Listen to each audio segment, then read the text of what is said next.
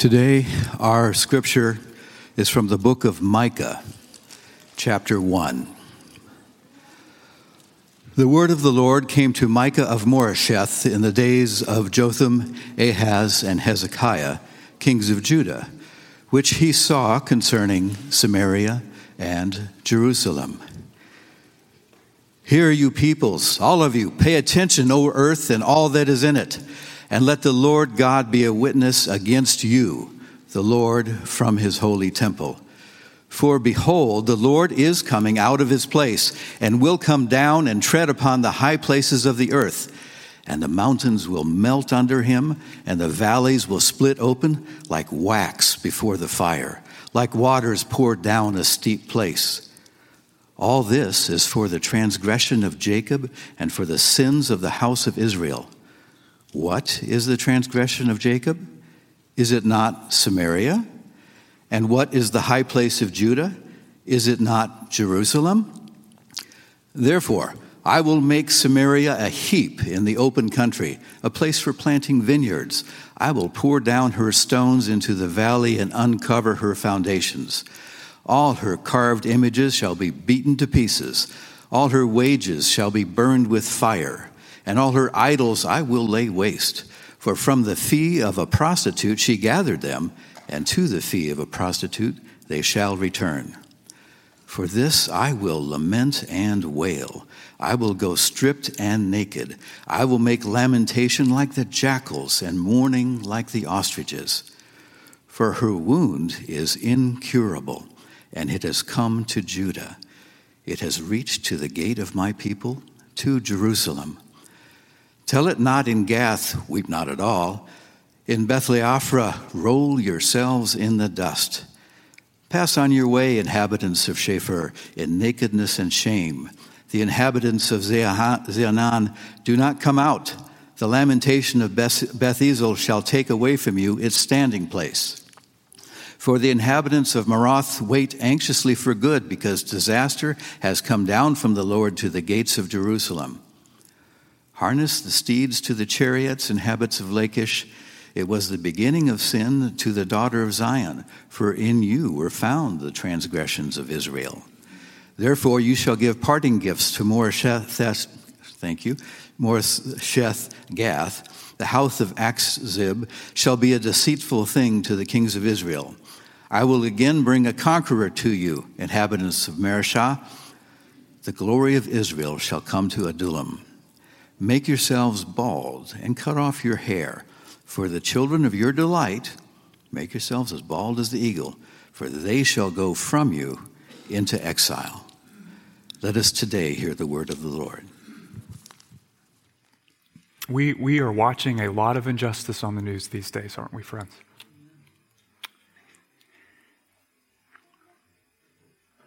We really do live in a world riddled with injustice, when you stop and think about it. Rulers gain office through rigged elections. Elected authorities line their pockets at the people's expense. Court systems treat people differently because of their religious convictions or the color of their skin. Countries grab land through brutal wars. The list just goes on and on and on and on and on. But friends, injustice, please hear this, is not limited to what's around us, okay? It's also found within us. We harbor bitterness, or we hoard our possessions instead of practicing generosity, or we show favoritism or refuse to submit to the authorities God establishes. And in countless ways, we fail to treat our neighbor in keeping with God's moral standard, injustice. And that's ultimately not a Russian problem or a white problem or a rich people problem. You know what that is? That's a human problem, which means it's not a new problem.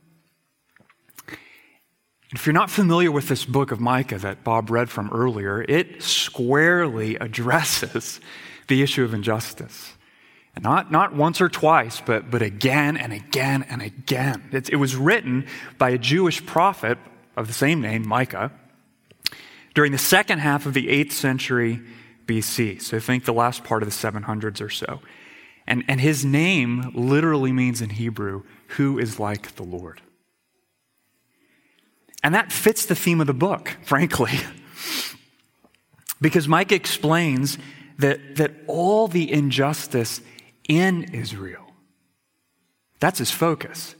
All the ways her social relationships failed to uphold the covenant requirements of God's law, is all of that is rooted in a far greater problem than her relationships with one another. It's rooted in a problem in her relationship with God. That's Micah's point. With Yahweh, the Lord God to whom Israel must give an account. And over again in this book, Micah asserts two things about Yahweh. He is a God of justice, and he's also a God of mercy. Both equally so. And the structure of the book actually shouts that, reflects both aspects of his character. So you could divide this book up into three sections. We're going to do this in more than three sermons because you'd be here for a long time. But there are three big sections. Each one starts with a command from the prophet, the Lord speaking through him to Israel, to hear. Israel, hear. Pay attention. And each of these sections begins with a word of judgment and then ends with a word of mercy. Judgment, mercy. Judgment, mercy. Again and again. And by the end of the book, if you've read through this before, the central message is crystal clear, okay? Injustice is only a problem God can solve. That's the message of Micah. We need Jesus to make us just, Kingsway, to cleanse us from sin and empower us to walk in righteousness only when God graciously restores our relationship with himself. Will you and I ever be able to love one another as he has loved us? Translation, the message of Micah is basically the message of the gospel. But Micah doesn't open by talking about Jesus and salvation, or giving us an upbeat word of hope. Maybe you felt that as Bob was reading. He spends the entirety of chapter 1 delivering a sober warning. And because that's where the Word of God camps out, that's where I'm going to camp out. Because we're a church that's under the authority of the Word of God. Here's the point of the whole chapter. The Lord is coming to render justice through divine judgment. The Lord is coming to render justice through divine judgment. That's not a feel-good message, but that is an exceedingly important message, church. Because God is holy. He is the moral standard. And God is righteous. He perfectly conforms to his moral standard. And God is just. He requires all those who bear his image to likewise conform to the moral standard. And so in a world filled with injustice, here's what Micah shouts. There is a God in heaven who personally ensures justice will prevail. And that's exactly where Micah begins. Point number 1, God's judgment is certain. Verses 1-7. Look at verse 1 carefully with me. Let's not be a people that skip over the opening verses of anything. Because verse 1 reminds us how Scripture works, Mike included. Notice there, what did the word of the Lord do? It was active, you see. It came to Micah. In other words, the truth about God never originates within us or the principles of human reason, okay? It's found outside of us, and it must come to us, always. And in this case, the Spirit superintended Micah's thoughts and words such that he said exactly what God wanted him to say. And the message he delivered came to Israel at a particular time. Notice that in the days of Jotham, Ahaz, and Hezekiah, kings of Judah. Quick background to get you oriented. Okay, after the reign of King Solomon, son of David, Israel divided into two kingdoms. So you've got a northern kingdom whose capital was Samaria, often called Israel, the kingdom of Israel. And you have a southern kingdom of Judah whose capital was Jerusalem. And though Micah was from Judah, the southern kingdom, God gave him a word for the entire nation, which, don't get confused here, he often refers to collectively as Israel or Jacob, okay? And it was a difficult time for God's people when Micah was prophesying. So you have an Assyrian king named Tiglath-Pileser III, who was known as Assyria's Napoleon, just to give you a perspective. He began harassing the northern and southern kingdoms. So it's the equivalent of Russia massing troops on the border of Ukraine. But notice this right out of the gate. When life is scary, what does God do? He gives us the gift of his word. You see that? He gave his people the gift of his word. It's a word that orients us, friends, in uncertain times, because the word of God defines reality. It's a gift of grace. It was exactly what Israel needed. It's what we need too. And in case part of you is wondering, Matthew, how could a book written to a little nation in a small corner of the ancient Near East some 2,700 years ago have anything remotely relevant to say to me today? I want you to remember two things, okay? First, God hasn't changed. Okay? God hasn't changed. What does the word of the Lord tell us? He's the same yesterday, today, and forever. And so when Micah tells us something about who God is or what God is like or how he relates to the world he's created, that hasn't changed. Same God today. Remember that. Here's the second thing, okay? We haven't changed. Risk of stating the obvious. I mean, sure, we have iPhones and they didn't. But who we are at the core, right?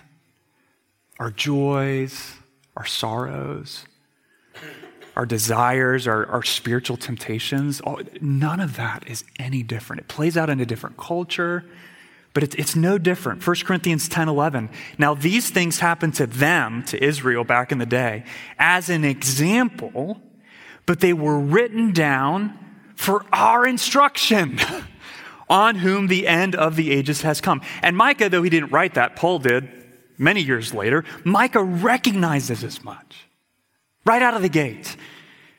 Though he's addressing a particular people, he realizes that the word God gave him applies to every human being on the face of the earth. Why? Because the God whom he serves is Lord of every place on earth. Look at verse 2. Hear, you people, all of you, pay attention, O earth, and all that is in it, and let the Lord God be a witness against you. What's a witness? Just think about that word for a second, okay? A witness is someone who sees, right? Somebody who knows something, someone who has firsthand knowledge of what happened. Micah immediately thrust us, so to speak, into the heavenly courtroom where God himself bears testimony Not just against Israel, but against the whole earth. Why? Because God is a God who sees. The God who created you, friend, whether or not you're serving him, is still a God who knows. Psalm 139, verse 1, O Lord, you have searched me and known me. You know when I sit down and when I rise up. You discern my thoughts from afar. You search out my path and my lying down and are acquainted with all my ways. Even before a word is on my tongue, behold, O Lord, you know it altogether. Everything you've ever done or not done. Everything you've ever said or not said. Everything you've ever thought about in your mind or looked at with your eyes, friend, God knows. He's kept track of all of that. And that's a terrifying thought. Because God isn't an idle observer or a peeping Tom, or a cosmic busybody. He is the holy and righteous judge of the universe. Amen. Verse 2, let the Lord God be a witness against you, the Lord from his holy temple. Remember what I said earlier, for God to be holy means what? He is the moral standard. So whatever conforms to his character is good. Whatever does not conform to his character is evil. And what does our holy God do in response to evil, to the pride in our hearts that does life our way instead of God's way? Look at verse 3. For behold, the Lord is coming out of his place, and he will come down and tread upon the high places of the earth. What's that say? That God is both, Yahweh is both, a witness and a judge. A perfectly holy judge at that, who will never ignore or overlook or remain morally neutral toward the injustice of men, toward all the ways we fail, friends, to conform to God's law in act, in attitude, or in nature. Not for one moment in history has the God who made you ever been indifferent to that. He's a judge, Micah says, who what? Who comes out. He doesn't hold back. He's not chilling in heaven. He's a judge who comes down. He's a judge who treads upon every human power and principality. Men, women, children alike. None are exempt. None are spared. All are accountable, and that includes you and me. Hebrews 4, verse 13. No creature is hidden from his sight, but all are naked and exposed to the eyes of him to whom we must give account.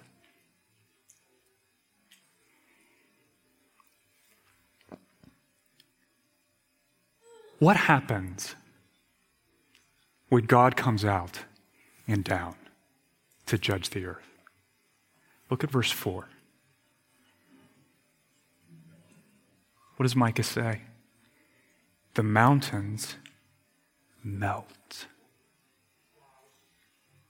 What an image that is, friends. I have seen some big mountains in my time.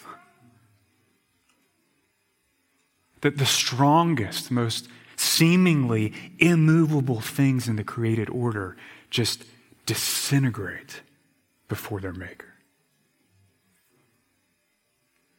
Micah continues, the valleys, the habitable places on earth where men dwell, they're split open.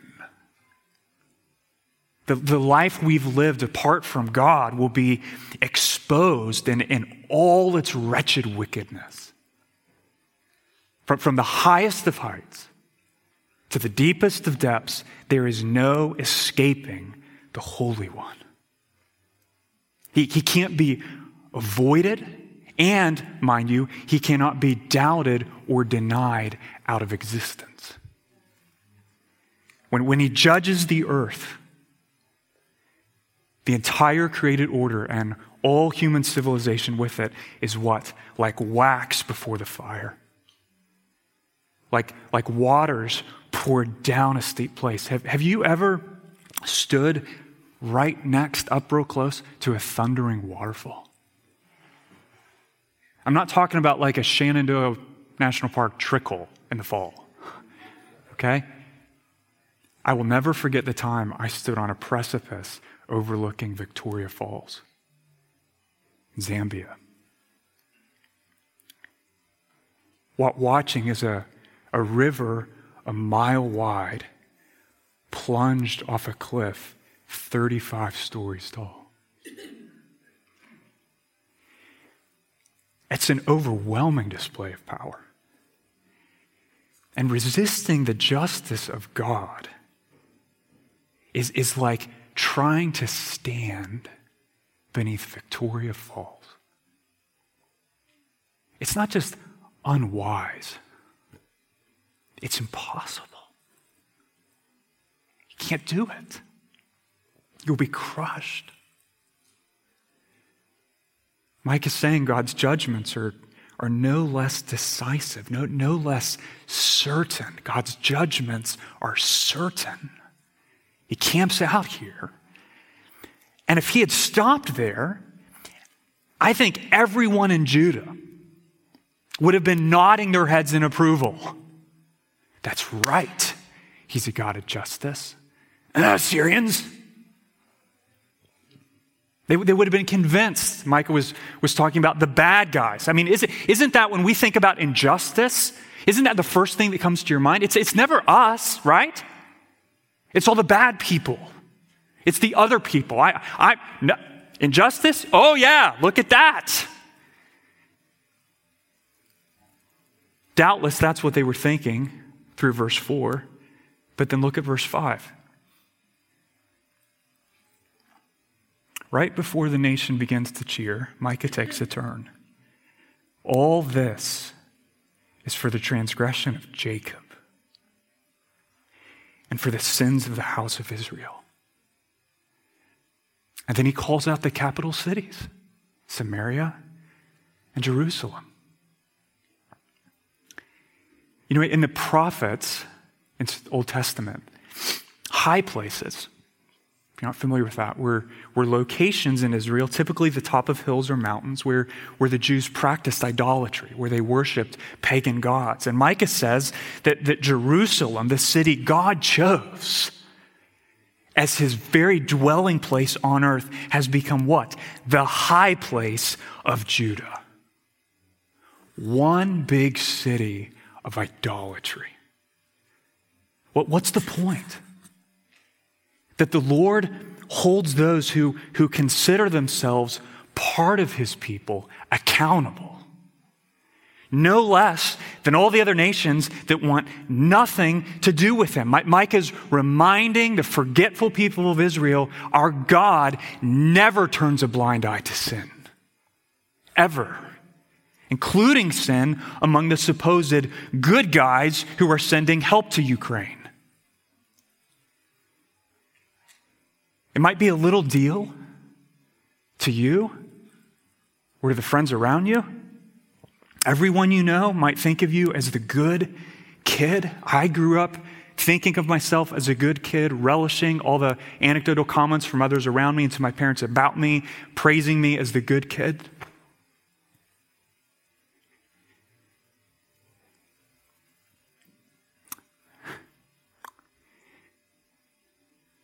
But let me tell you, as a good kid, the sin good kids commit is a big deal to God. A really big deal. And in the Western world, let's go here. What do we say? If you have mutual consent, tracking, and no one gets hurt, what is anything we do? It's all good, right? That kind of attitude fails to ask the most important question. What's that? What does the judge of all the earth think? What does the God who sees and knows everything you did last night think? Even if your parents don't know. The capital of Samaria, Northern Kingdom, was built on a hill 300 feet high. And in response to her unrepentant sin, God promises what? That he's going to destroy the city. Look at verse 6. His judgment isn't this kind of abstract, well, I've sort of set up the world, so if you don't do things my way, in general, things won't go well for you. No, it's deeply personal. Look at verse 6. Verse 6, I will make Samaria a heap. Not Samaria will happen to turn into a heap. And I will pour down her stones into the valleys. The false gods she trusted to deliver her broke into pieces.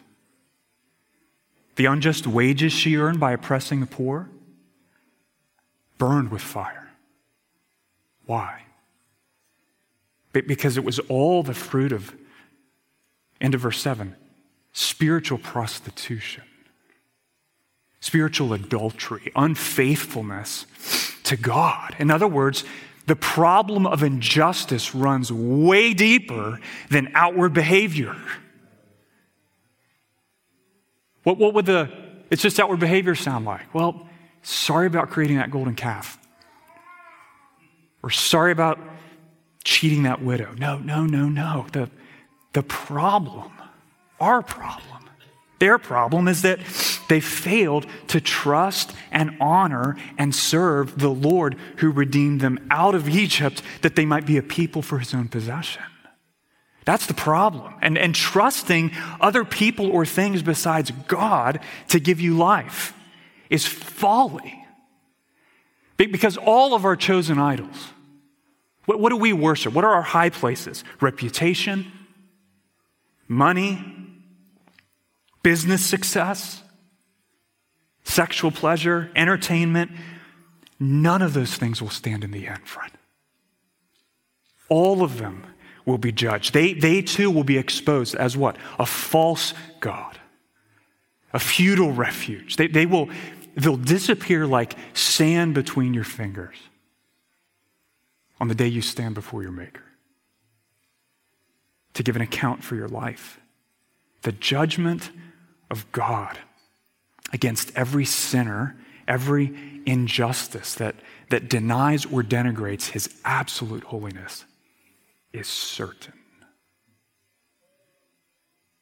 Point one. And in verse 8, Micah helpfully transitions to guide us in the right response. Point number 2, godly sorrow is the right response.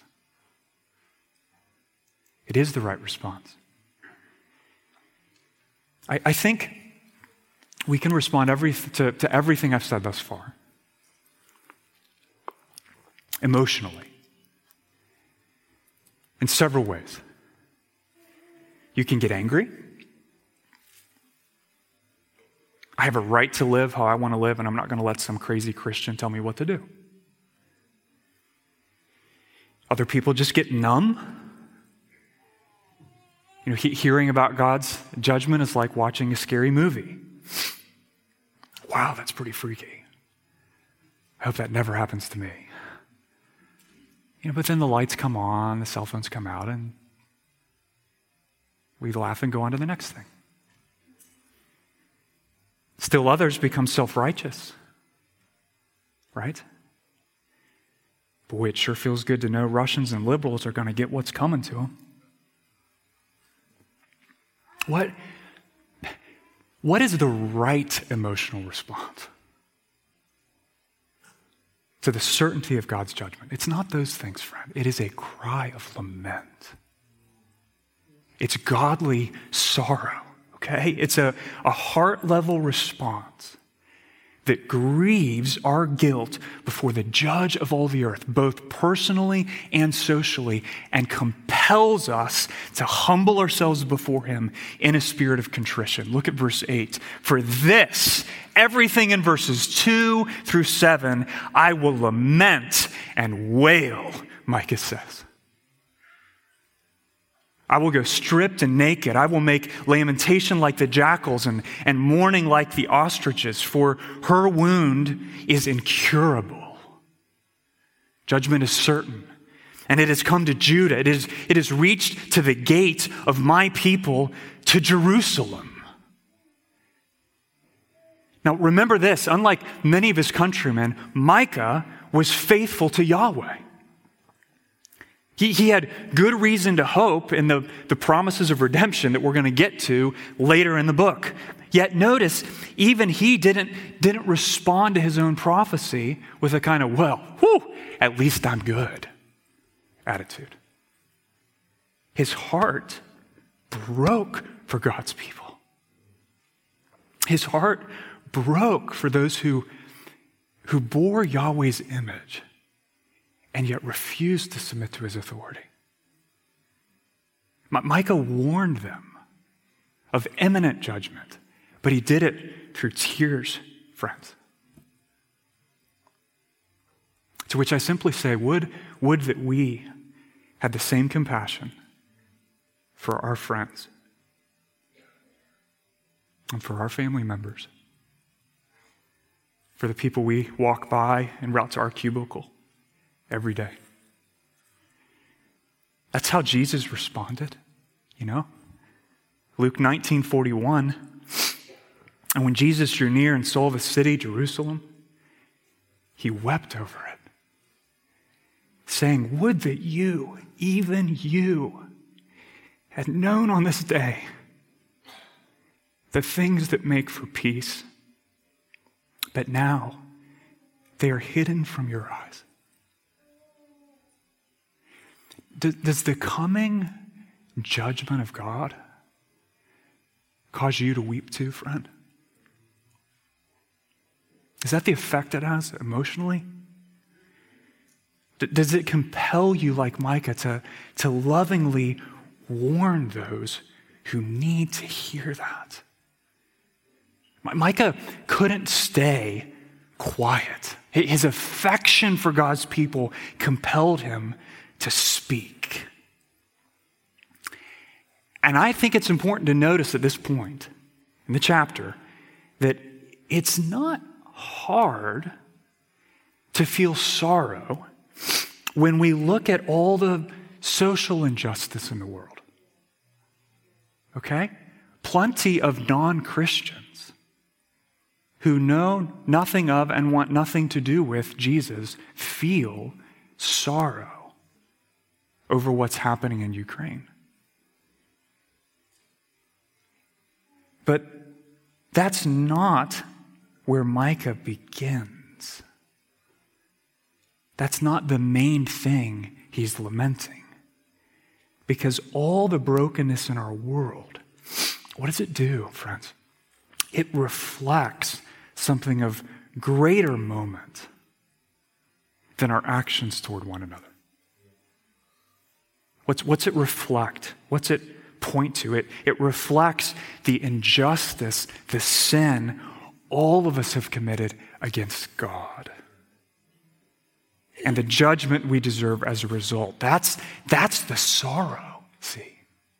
That's the grief that should fill our hearts more than any other. Romans 6:23, for the wages of sin is death. Godly sorrow is the right response. And in the second half of the chapter, beginning in verse 10, Micah implores his countrymen to follow his example.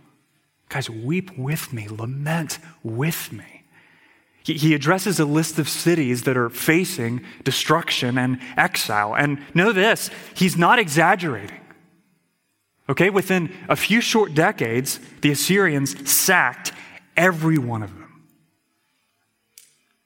That's known archaeological fact. By 701 BC, nearly every place he warns contains a play on words in Hebrew that laments both the poetic justice of God's judgment as well as the futility of saving ourselves. I'll give you some examples. So in verse 10, Micah tells Beth-leaphrah, or house of dust, to roll yourselves in the dust. He warns Shaphir, or Beauty Town, in verse 11, that she will soon be let out in what? Nakedness and shame. And the inhabitants of Zaanan, or Going Forth Town, will not go forth into battle against the Assyrians. They will be what? Paralyzed with fear. Whatever standing place or military security Beth-ezel, or house of taking away, enjoyed or offered to others will be taken away by lamentation. They'll be too racked with sorrow to help their neighbors. And even the inhabitants of Maroth, or Bitter Town, look in verse 12, will wait in vain for news that is sweet or good. Why? Because disaster has come down from the Lord to the gate of Jerusalem. Israel, Yahweh, can't be stopped or deterred. His judgments will prevail. And in verse 13, look there, Micah tells the inhabitants of Lachish, which sounds like to the steeds, or to the horses in Hebrew, to harness their chariots to the steeds, to flee the Assyrians. And ironically, in 1 Kings, we learn that Lachish was one of the first chariot cities King Solomon built, where he gathered and stored up chariots and horses and more chariots and more horses in direct disobedience of God's command. Why? Because the Lord had told Israel, had told Solomon, do not accumulate many horses for yourself. Don't amass military power like all the rest of the nations. Do what instead? Trust me to defend and save you, Solomon. But they didn't do that. They built Lachish. And indeed, that was the beginning of sin, as Micah says, where Israel's trouble started. It's where our trouble begins too, friends. What do? We look to human power, human strength, human wisdom, or human resources instead of trusting the Lord. We do the same thing. We build a Lachish. Isaiah 31, verse 1, woe to those who go down to Egypt for help and rely on horses, who trust in chariots because they are many, and in horsemen because they are very strong, but do not look to the Holy One of Israel or consult the Lord. In verse 14, Micah warns Moresheth Gath, which sounds in Hebrew like one who is betrothed or engaged, that she will receive a dowry or parting gifts. She would soon come under the authority of a new husband, so to speak, the king of Assyria. And all the rest of the Jews would be required to give her a dowry, to give the Assyrian king tribute as he took the people of Moresheth Gath away. The house of Axzib, or deceit, will be a deceitful thing, a vain refuge to all the kings of Israel who look to that city for safety. The word Micah uses there is the same word found back in the book of Joshua to describe a dry riverbed where you have thirsty, weary travelers who approach it and are just completely devastated and disappointed. No help. And in verse 15, Micah tells Mareshah, which sounds like the word for conqueror,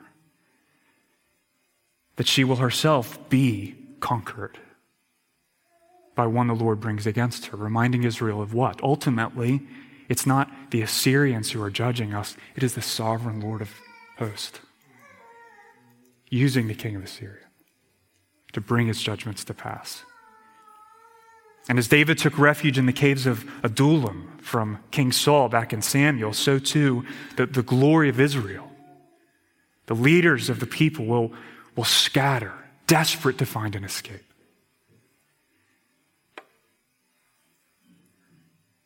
How? That's how Micah tells his countrymen to respond. Kingsway, how should we respond when we're confronted with the judgment our sins deserve? Look at verse 16. Make yourself bald and cut off your hair. Micah is not being funny or coy when he says that. He's not making a bald person joke. That was a cultural expression of profound grief and mourning. In other words, what do we do when we're confronted with the judgment our sins deserve? What do? We need to repent, friends. We need to repent. That's the call. At the end of the chapter, we need to repent. We need to embrace a godly sorrow for the sins we have committed. That's critical. It's necessary. It's biblical.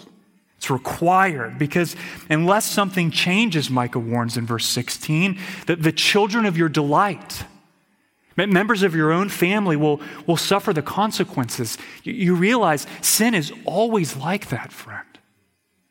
It's always like that. Whenever you and I choose to ignore or just put away or pay no attention to God, to what he requires of us, we disobey his commands, it will always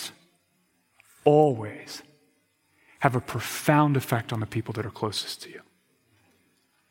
Don't believe the lie that you've already made the choice, and I guess you're going to suffer the consequences, but that those consequences, the judgment of God, is somehow limited to your own little life. It's not. It's not. We are social creatures. God has put us in community. One of us wanders away from the Lord, it affects all of us, friends. Micah begins with a really sober warning. The Lord is coming to render justice through divine judgment. And the same warning applies to us, friends. The same warning, whether it's on the day you die or the day Christ returns, if that happens before you die, every one of us must appear before the judgment seat of God. Every single one of us. And the justice of God himself, hear that. This is Micah's point, ensures nobody is going to get away with anything, ever. And that warning is a precious gift because it's true, because it orients us.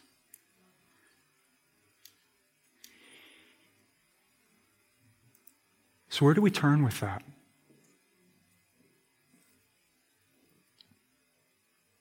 If you feel anew this morning the reality of that warning,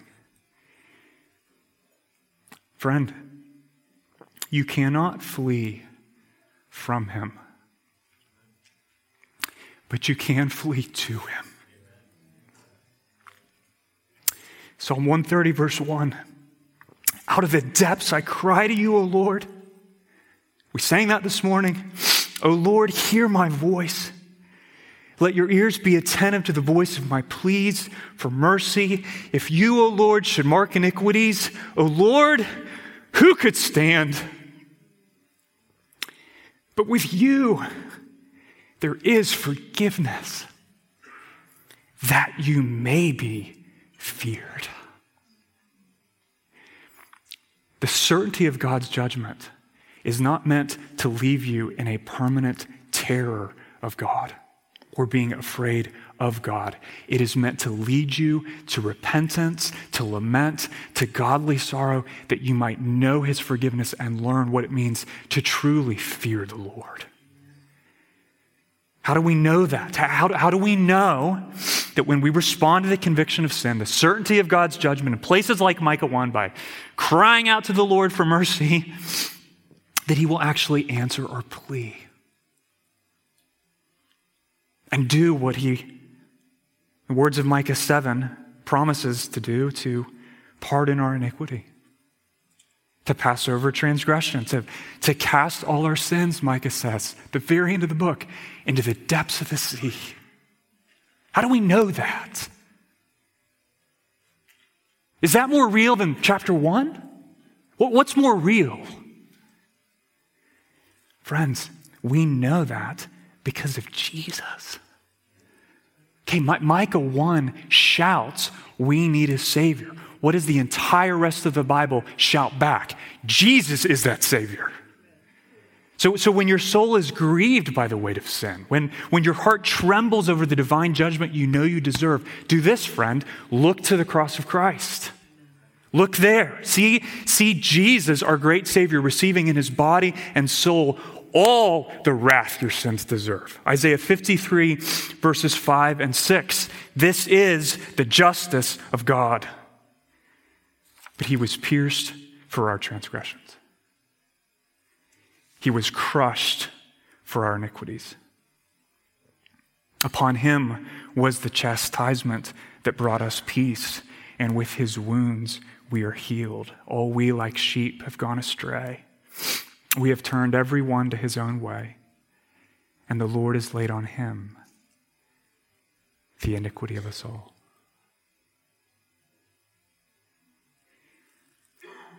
Repentance begins with godly sorrow,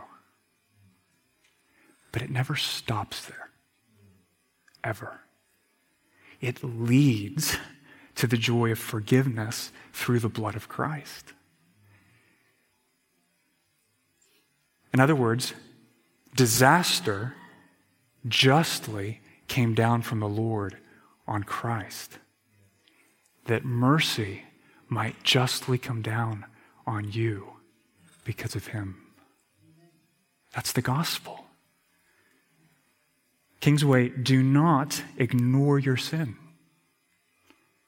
or the reality of God's judgment. Think often of the judgment you deserve, and look just as often to the Savior who was wounded that you might be healed. Micah, no less than the gospel, doesn't begin with good news. It begins with bad news. But that warning, that threat, that sobering reality is exactly what we need, friends, to send us running to Jesus. Not once at some past point in your life that you can barely remember because your head now is almost literally bald. But again and again and again and again, the Christian life, as Martin Luther so wonderfully said, is a lifelong act of repentance. May we do that again and again. Let's pray.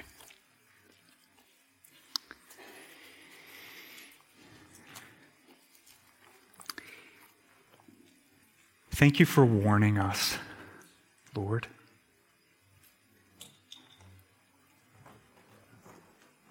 Thank you for warning us. As a parent in love warns their child, don't run into the street. As a father in love tells his little boy, don't just jump into that pool. So your word is filled not only with promises, but with warnings. And Lord Jesus, I ask that wherever we are this morning in our relationship with you, following you, discouraged in the fight, completely uninterested in you, here because a friend just dragged us in and we thought it'd make them happy, You know all that. You see all that, Lord, wherever we are in relationship with you. Would you help us to heed the warning here? To take sin seriously, to respond by lamenting the judgment our sins deserve, and to take great care that we are responding with godly sorrow. For the only path to Christ is the path of godly sorrow. There is no other. Thank you for reminding us of that today, Lord. Thank you for being a just God. Thank you for the comfort of knowing in a world filled with injustice that your judgments will prevail. And that includes your judgments on the injustice within us. May that send us running to Jesus, I pray, Father.